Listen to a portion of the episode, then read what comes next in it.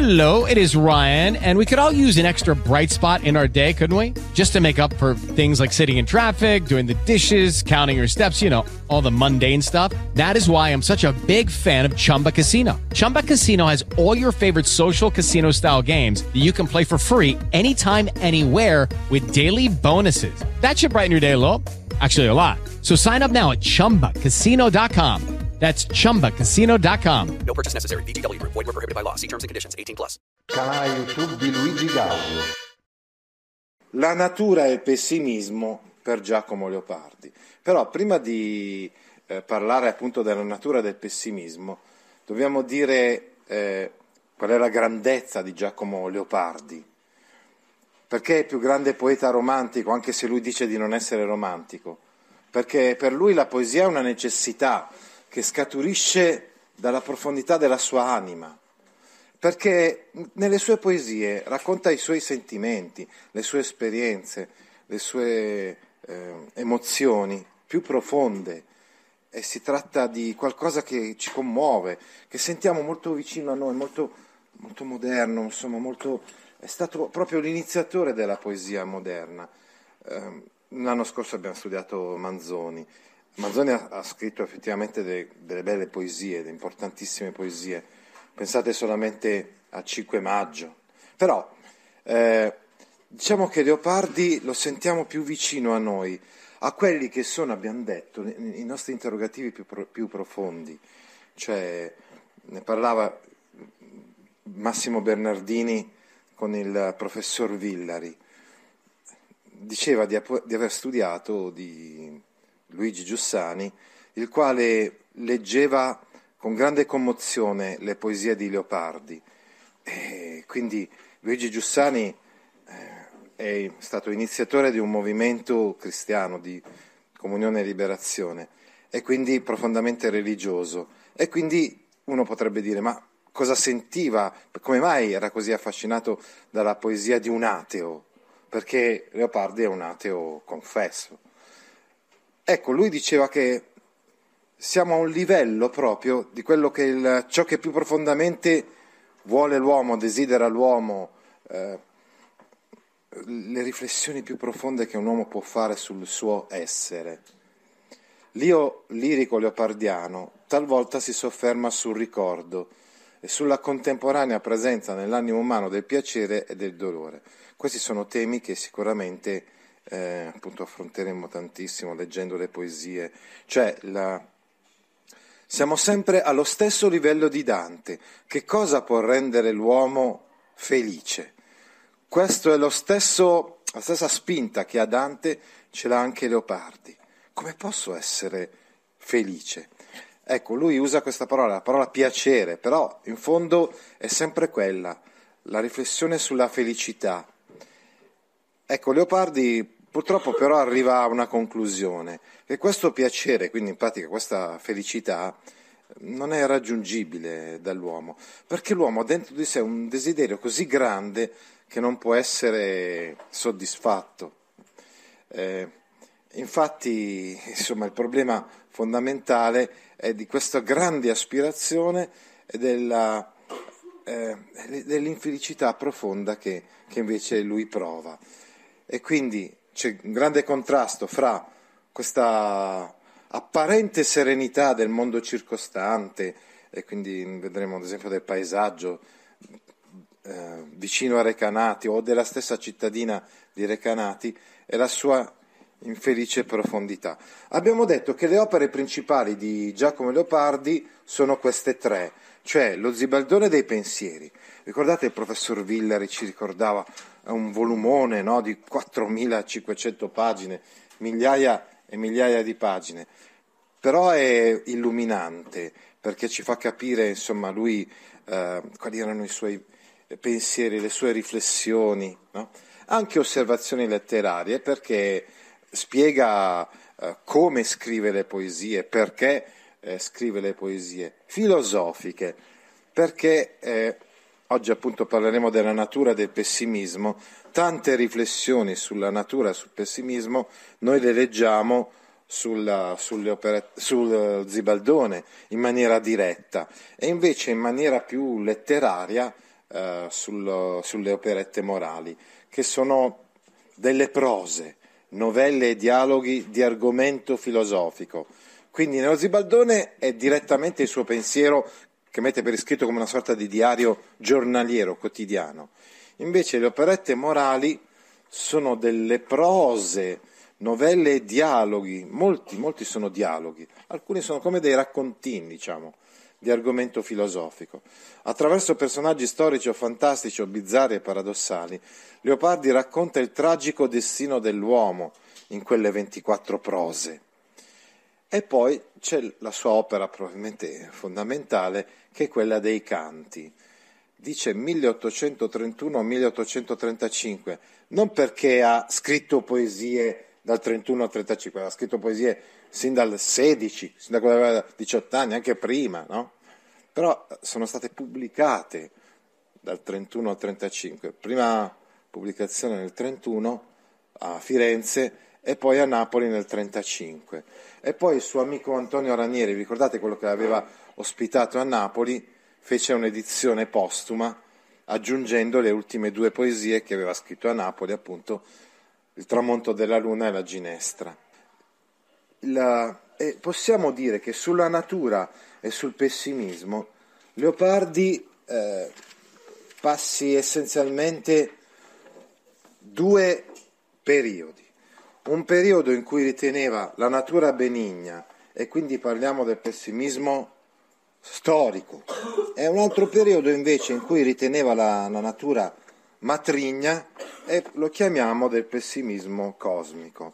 Una lezione molto, se volete, scolastica oggi, ma per avere dei punti di riferimento precisi, per capire bene eh, che cosa pensava lui sulla natura, è chiaro che quello che lui pensava sulla natura automaticamente eh, determinava il suo pessimismo.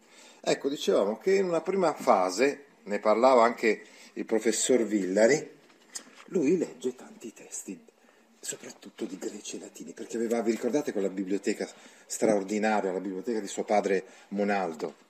Bene, leggendo questi, questi testi, affascinato da, da essi, riconosce che gli antichi nutrivano illusioni, erano capaci di azioni eroiche grandissime, eh, magnanime, ecco, eh, avevano, eh, quindi eh, sono presenti in questi testi degli antichi sia personaggi, sia scrittori che hanno un pensiero alto, nobile, elevato, un pensiero molto uh, potente e lui, dicevamo, è affascinato uh, da questo, ha una forza morale attiva, intensa. E questo uh, permette loro anche di uh, dimenticare che l'esistenza è vuota, che l'esistenza è, sembra essere appunto senza significato, ma loro, gli antichi, appunto dandosi tu- tutti alla vita civile, alla virtù morale, e alla virtù anche eroica in guerra e alla vita culturale sembrano eh, riuscire a superare queste difficoltà, queste, scusate, il limite, ecco il problema di Leopardi, lo vedremo anche la volta prossima con l'infinito, è il limite, c'è un limite. Uh, allora, Leopardi dice che poi andando avanti nella storia sembra come se l'umanità avesse perso questa purezza, questa spontaneità, questa grandezza, questa magnanimità che c'era presso gli antichi. E allora arriva a questa concezione che è abbastanza simile a quella di Rousseau, che avrete studiato senz'altro anche in filosofia, no? il contratto sociale. Cioè, all'inizio l'uomo è in uno stato vergine, no? eh, e quindi diciamo in uno stato puro, incontaminato. E poi arriva la ragione che porta all'infelicità umana, la società, appunto il contratto sociale, questo, eh, insomma, il progresso, il progresso della civiltà, eh, la scienza, la storia, l'evoluzione, tutte queste cose non, non le vede assolutamente come qualcosa di positivo, anzi sono tutte le cose che spengono le illusioni spengono quello slancio magnanimo che ha l'uomo dentro di sé, rendono i moderni incapaci di azioni eroiche, generano viltà, meschinità, calcolo gretto ed egoistico, corruzione dei costumi. Insomma, eh, se l'uomo è infelice, in fondo in fondo è colpa sua, capite? La ragione ha sottratto all'uomo la gioia di fantasticare e di illudersi, ha mostrato la crudele e arida verità dei fatti. E quindi l'uomo non può più essere felice. Tutto sommato l'uomo nell'età antica era felice, come quando viveva come, quasi nel mito del, del barbaro selvaggio eh, di Rousseau, in quello stato di natura, era essenzialmente felice perché eh, godeva delle illusioni, dell'immaginazione offerta dalla natura. E allora in questo caso la natura si offre queste consolazioni, queste illusioni, rimedio temporaneo contro il dolore, è sicuramente benigna. Eh, cioè l'uomo di per sé è sempre infelice, per Leopardi anche in questa prima fase del suo pensiero, per la Costituzione, per la sua stessa Costituzione, ma la natura mh, offre un, un, rimedio a questa infelicità. Eh, infatti eh, gli uomini primitivi, non solo gli antichi greci e romani, ma anche gli uomini primitivi, erano più vicini alla natura, così come lo sono i fanciulli, i bambini. E dice infatti Leopardi, c'è una fase non solo della storia dell'umanità, ma anche della storia personale, eh, in cui uno è felice, essenzialmente perché è vivissima l'immaginazione, l'illusione. Poi arriva però il, un'evoluzione, un progresso, che in realtà allontana l'uomo da quella condizione privilegiata e lo rende infelice. Tutto parte dalla teoria del piacere. Ecco, Leopardi eh, legge nella biblioteca del, del padre Monaldo alcuni degli autori proibiti. C'era, vi ricordate, no? una specie di armadio con autori proibiti che non si doveva leggere.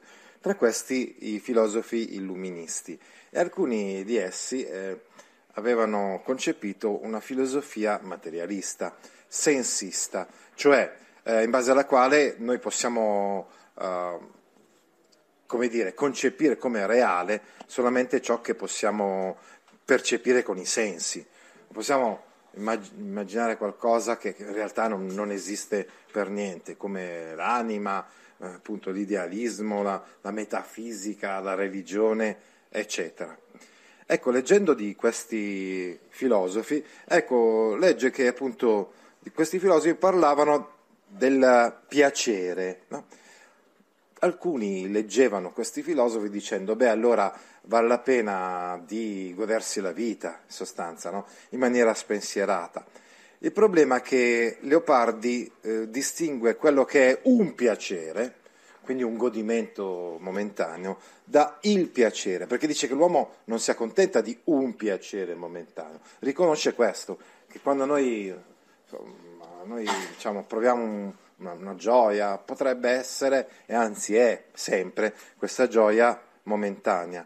E allora lui dice, questo piacere deve essere infinito, insomma, deve essere infinito sia uh, per intensità, cioè deve, sia per durata, insomma.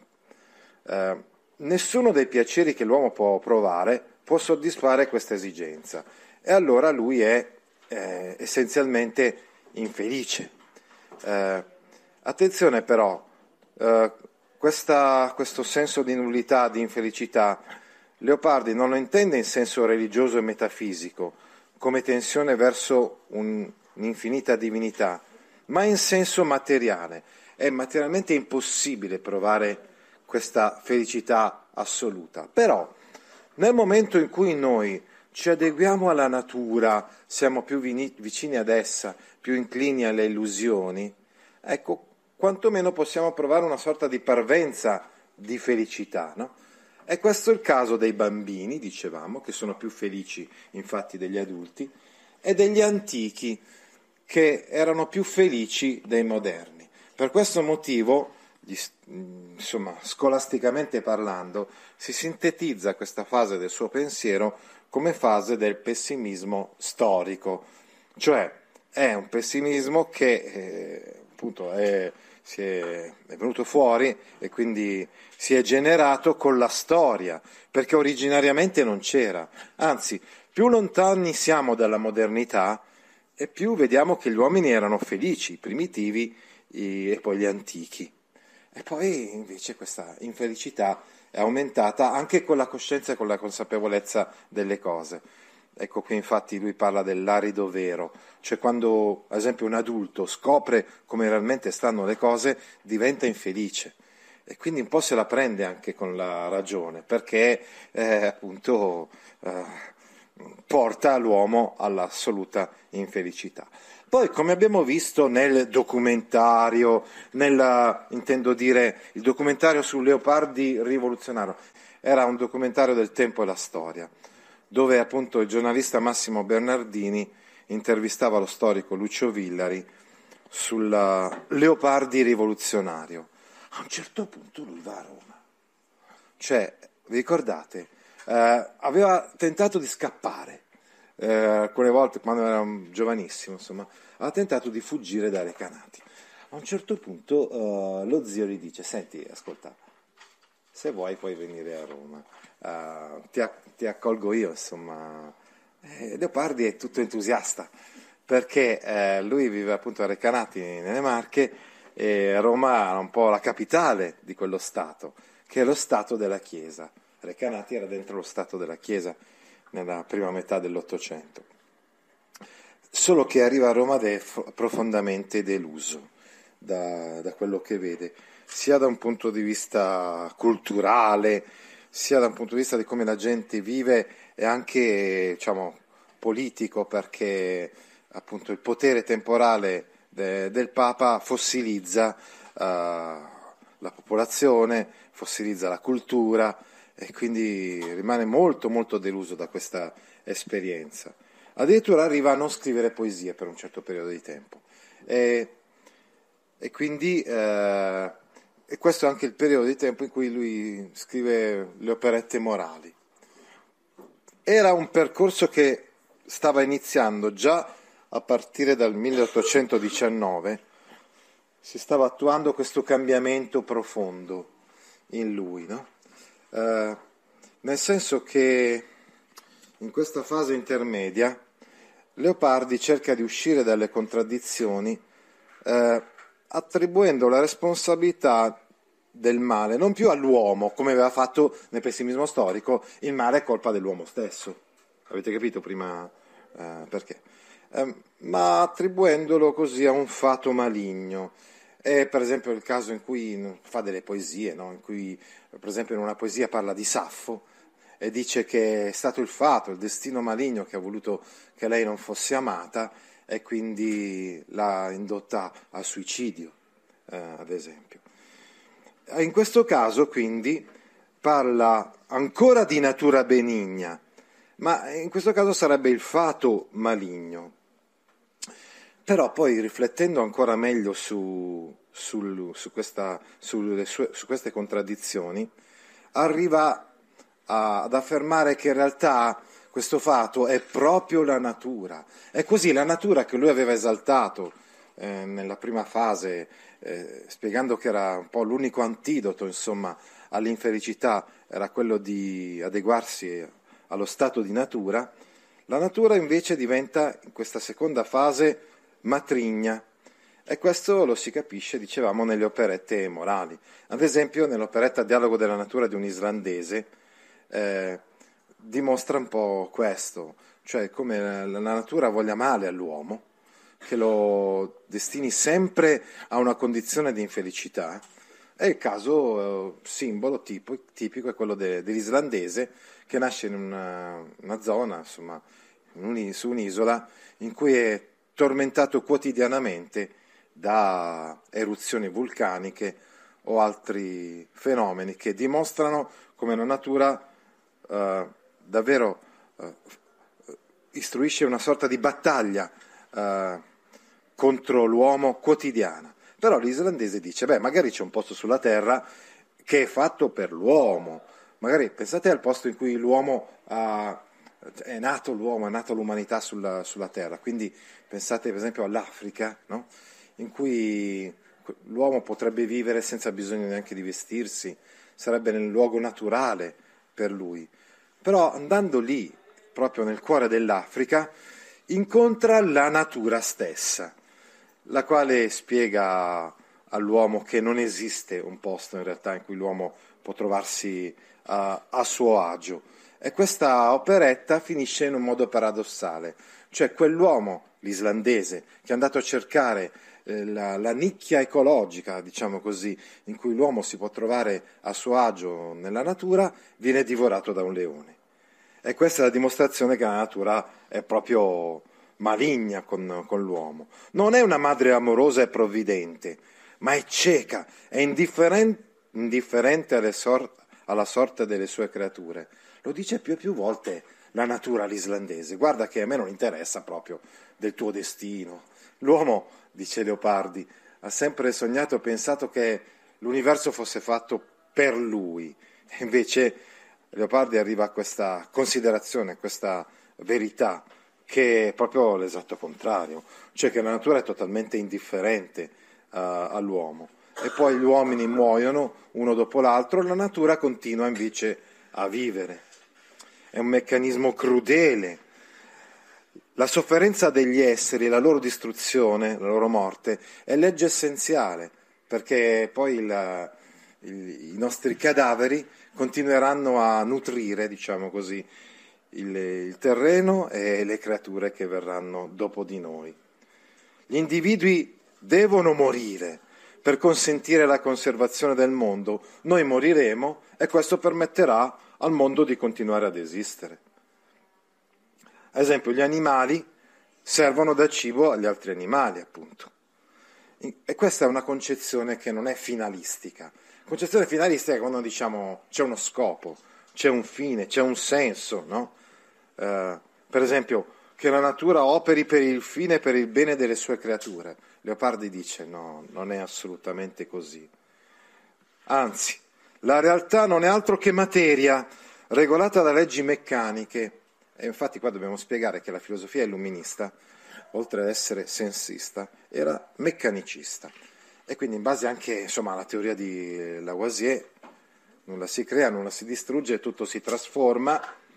E allora eh, tutta la realtà è, è insomma, determinata da queste leggi meccaniche, appunto determinismo, determinismo, meccanicismo, materialismo. Noi siamo fatti di materia, non c'è niente di, diciamo, di, non c'è l'anima, non ci sono parti spirituali in noi. E allora la colpa dell'infelicità non è nell'uomo, ma è nella natura. L'uomo non è se non vittima innocente della crudeltà della natura. E allora abbiamo il passaggio dal pessimismo storico al pessimismo cosmico, cioè proprio tutta quanta la realtà che, che è fatta per il male. Ecco.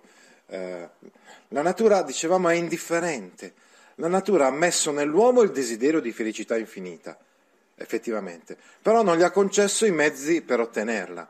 E quindi è cinica la natura. Ma come ci ha ci ha messo dentro un desiderio enorme, straordinario, e poi invece eh, non ci ha dato la possibilità di raggiungere questo desiderio. E quindi è, è un meccanismo cieco e insensibile a, al dolore del singolo. Noi possiamo soffrire quanto vogliamo, ma non c'è nessuno che, che possa dare ristoro alla nostra sofferenza. La distruzione degli esseri, anzi, come ho spiegato prima, è essenziale per la conservazione del mondo. L'infelicità è un dato di natura. E l'infelicità quindi è causata dall'esterno, non è causata da noi, no? Ma è causata da mali esterni a cui nessuno può sfuggire. Elementi, per esempio gli elementi atmosferici, no? e qui appunto ci viene in mente la, la ginestra, quindi diciamo il, le eruzioni, i terremoti, i cataclismi, ma comunque anche se uno, già spiegato parlando dell'islandese, no? anche se uno va a cercare un posto in cui non ci sono queste battaglie continue della natura contro gli uomini, c'è comunque la malattia, c'è comunque la vecchiaia e c'è comunque la morte. Tutti sono infelici. A questo punto noi ci chiediamo, ma nel, nella prima fase non aveva mica detto che gli antichi erano felici? Beh, in questa seconda fase lui dice, certo, gli, gli antichi erano capaci di illudersi, ma erano vittime anche loro di tutti i mali terribili di cui siamo vittime anche noi. No? L'infelicità non è più legata a una condizione storica e relativa dell'uomo, ma l'infelicità è assoluta, è un dato eterno e immutabile di natura, di tutti quanti gli uomini, da quando sono comparsi sulla terra, anche i primitivi, anche gli antichi.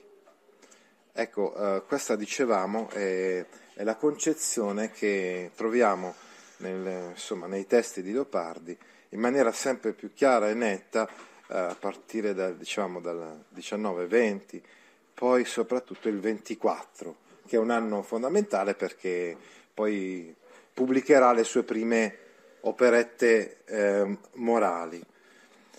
Il poeta resterà convinto che magari gli antichi sono relativamente meno infelici dei moderni, perché la loro vita attiva permetteva di dimenticare i mali. Però, insomma, di fatto anche loro erano dentro questa condizione di infelicità assoluta di tutto quanto l'universo, potremmo dire, di tutto quanto il mondo. Di fronte a questo abbiamo vabbè, un atteggiamento di Leopardi, ad esempio, ironico, distaccato nelle operette morali, oppure in qualche caso contemplativo, rassegnato. Eh, fa riferimento anche ad alcune teorie mh, antiche come la famosa teoria della atarassia. La atarassia è il distacco imperturbabile dalla, dalla vita. Eh, qui appunto il riferimento potrebbe essere in alcune delle ultime filosofie eh, diciamo dell'antichità greca, le, la filosofia epicorea e quella stoica, oppure il manuale di Epitteto, che era un testo appunto greco che Leopardi aveva tradotto. Quindi, come abbiamo visto anche la volta scorsa nella, nel nostro documentario, eh, non solo eh, i testi proibiti, diciamo, degli illuministi moderni, contemporanei, ma anche diciamo, certi testi dell'antichità eh, servono a Leopardi per consolidare il suo pensiero, cioè che c'è un arido vero eh, che a un certo punto eh, noi incontriamo, conosciamo e che quindi ci, ci, mostra come sono realmente le cose. Di fronte a questo, nell'ultimo periodo effettivamente della sua produzione, eh, possiamo parlare di titanismo, cioè di un pessimismo che alcuni studiosi hanno definito così, pessimismo eroico, come a dire, rimane sempre comunque eh, come, diciamo, come sostanza filosofica tutto quello che abbiamo detto sul pessimismo storico. Però, dice comunque Leopardi, vale la pena comunque di combattere. Ecco, non, non ci rassegniamo in questa nostra lotta contro la natura, in quest'ultima fase della, della sua vita, dice non rassegniamoci, continuiamo a combattere, siamo solidali fra di noi, non facciamo gli stupidi, non chiudiamo gli occhi di fronte alla realtà, non illudiamoci che noi siamo voluti bene da Dio o dalla natura, questo assolutamente no, anzi eh, uniamoci eh, per protestare contro, contro, contro, la natura, per sfidare il fato e, e la natura. E quindi questa sorta di atteggiamento un po' titanico, titanismo, no? eh, leopardiano, eh, si accentua nell'ultima fase della sua poetica e abbiamo appunto questo periodo che alcuni no, hanno definito del pessimismo eroico. In realtà nel nostro libro ci fermiamo a due pessimismi, diciamo, quello storico e quello cosmico. No? Eh, però anche nel nostro libro, eh, comunque, nell'ultimo paragrafetto si parla di titanismo. Ecco, ripeto, alcuni l'hanno chiamato pessimismo eroico. Nostro, sul nostro libro dice semplicemente il titanismo. No? Insomma, dobbiamo essere consapevoli di come stanno le cose, di com'è la verità e dobbiamo combattere. Combattere anzitutto l'ottimismo del tempo presente. Abbiamo visto nel film o nel documentario come lui si trovi a disagio con la gente del suo tempo, che non ha capito niente, che, è, che è ritornata alla, allo spiritualismo, diciamo all'idealismo, no? a pensare che l'universo sia fatto per l'uomo. Per, per lui questa convinzione è ridicola. No? Quindi va combattuto ogni ottimismo, il secolo superbo e sciocco, così lo chiama proprio nella, nella Ginesta, il suo tempo, tempo di gente che ma, mh, mm, addirittura vuole fare a meno di tutte le, mh, mm, come dire, eh, di ciò che era già stato comunque compreso chiaramente dagli illuministi, tutte le realtà, le verità che gli illuministi avevano con la ragione eh, reso evidenti. No? Eh, e allora dice, la via per fronteggiare il dolore della vita non è da affidare a stampelle spiritualistiche, cioè sono cose ridicole, questo spiritualismo per lui è semplicemente eh, ridicolo. Non so se vi ricordate, anche nel documentario si parlava dei nuovi cristiani, cioè un gruppo, ad esempio, di intellettuali, religiosi, che lui incontra a Napoli. Ridicolizza questa gente lui, no? Dice, non hanno capito niente della vita, no? L'unica cosa che possiamo fare è la solidarietà fra le persone che si sostengono reciprocamente in questa lotta fiera, eroica, appunto possiamo definirla così, titanica, contro la natura. I titani, no? anche nella, nell'antichità, erano quelli che lottavano contro gli dei, no? Non so se ricordate queste, queste cose qua. Bene, adesso potremmo leggere magari... Dai, leggiamo questa lettera a Pietro Giordano. Mi si svegliarono alcune immagini antiche. Ecco, attenzione, questa lettera è stata scritta il 6 marzo del 1820. Abbiamo già parlato nel documentario di chi è Pietro Giordani. Pietro Giordani è un eh, letterato, vive a Bologna, eh, che Leopardi incontra nel corso dei suoi viaggi attraverso l'Italia, passa da Milano, da Bologna e poi si ferma a Firenze per alcuni anni. Anche quando non è insieme con lui, l'ha incontrato questo tale Pietro Giordani e ha trovato una sintonia che non ha trovato con nessuno degli altri intellettuali che ha, che ha conosciuto. Quando conosceva un, un, intellettuale romantico come il Tommaseo, vi ricordate nel film, non so se vi ricordate nel film, come ridicolizza il, il Tommaseo, che uno, Niccolò Tommaseo è stato uno degli intellettuali romantici insomma, più famosi, grande amico di Manzoni.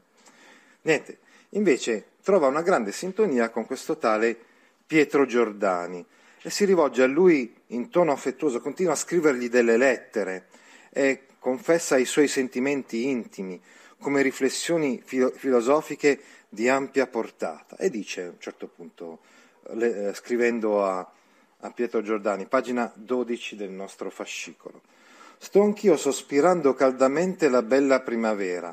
Insomma, siamo a questa lettera del 6 marzo, uh, Pietro Giordani gli aveva scritto a febbraio ed evidentemente c'era ancora parecchio freddo, no? E quindi non vedo l'ora che arrivi la primavera, no? Come l'unica speranza di medicina che rimanga allo sfinimento dell'animo mio. E poche sere addietro, prima di coricarmi, aperta la finestra della mia stanza e vedendo un cielo puro, un bel raggio di luna, e sentendo un'aria tepida e certi cani che abbaiavano da lontano, mi si svegliarono alcune immagini antiche e mi parve di sentire un moto nel cuore onde mi posi a gridare come un forsennato, domandando misericordia alla natura, la cui voce mi pareva di udire dopo tanto tempo. Ecco, questa è una fase di passaggio, cioè la fase in cui lui ancora si aspetta un aiuto dalla natura, per esempio con l'arrivo della primavera.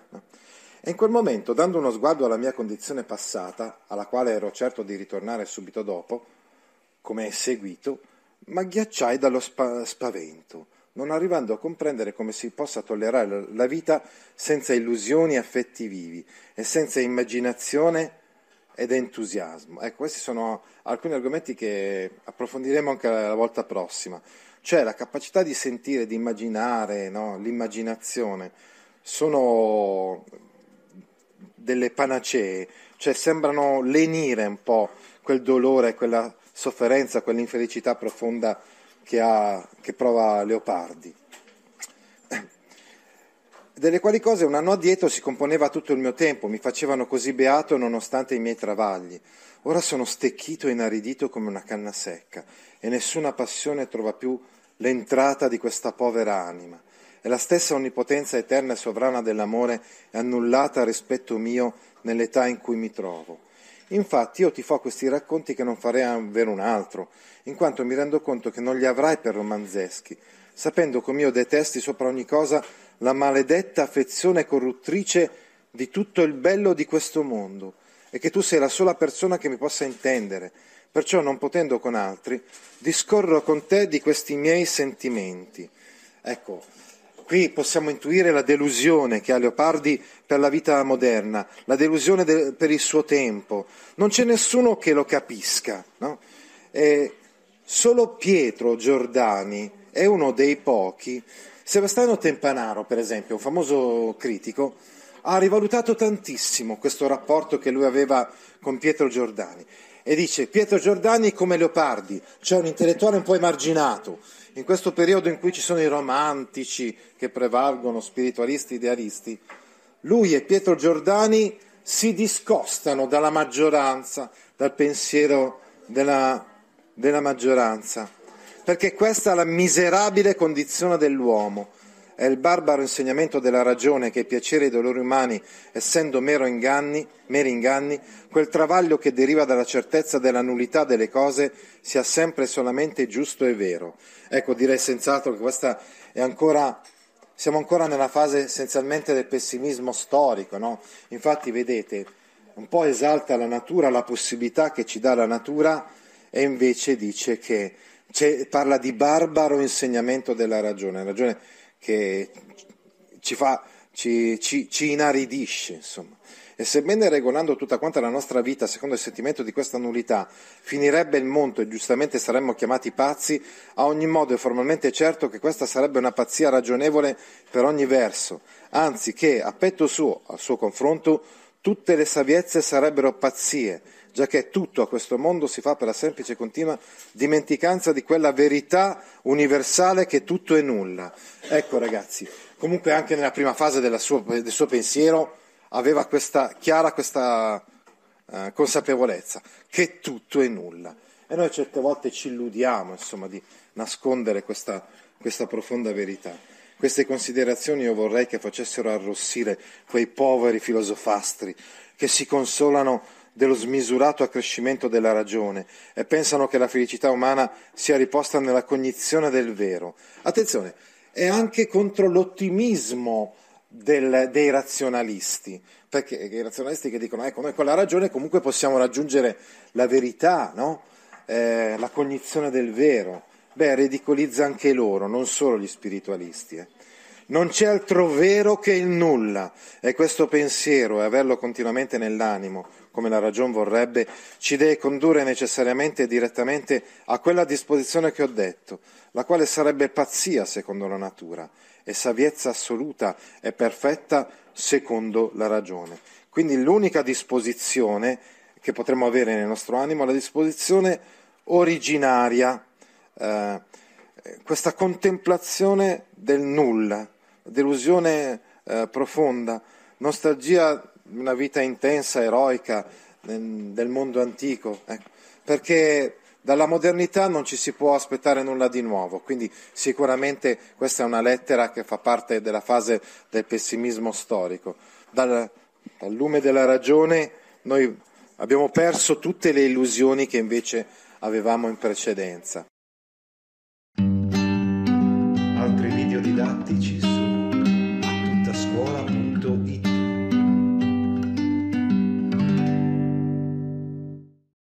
Lucky Land slots, you can get lucky just about anywhere. Dearly beloved, we are gathered here today to. Has anyone seen the bride and groom? Sorry, sorry, we're here. We were getting lucky in the limo and we lost track of time.